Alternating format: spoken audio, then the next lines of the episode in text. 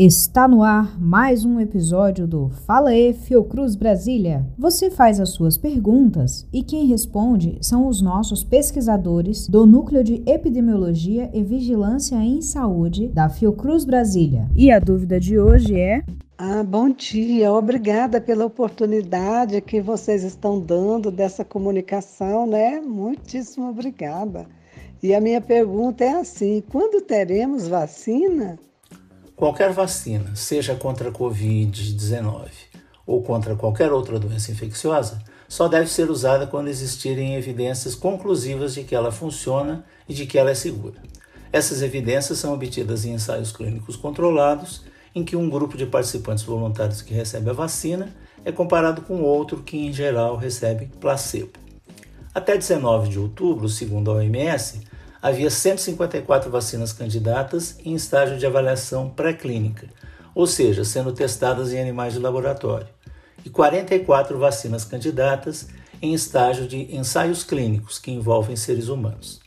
Destas, 10 estavam ou estão sendo avaliadas em ensaios clínicos da fase 3, que são os que poderão dar as evidências necessárias de eficácia e segurança para que elas possam ser registradas, no caso do Brasil, pela Anvisa. Estima-se que alguns desses estudos possam demonstrar, até o fim de 2020 ou começo de 2021, que as vacinas avaliadas são eficazes e seguras.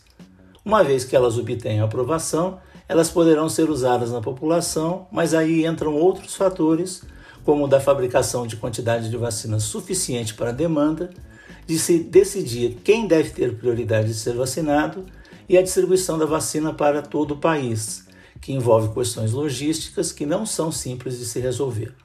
É de se esperar que os brasileiros, começando por quem tem maior risco de Covid-19, sejam vacinados ao longo de 2021. Você tem dúvidas sobre a Covid-19, formas de prevenção, vacinas e outras questões? Manda sua dúvida para gente. Nossos especialistas e pesquisadores vão respondê-las. Então, anota aí o nosso número: 61 7403 3836. Repetindo: 61 7403 3836.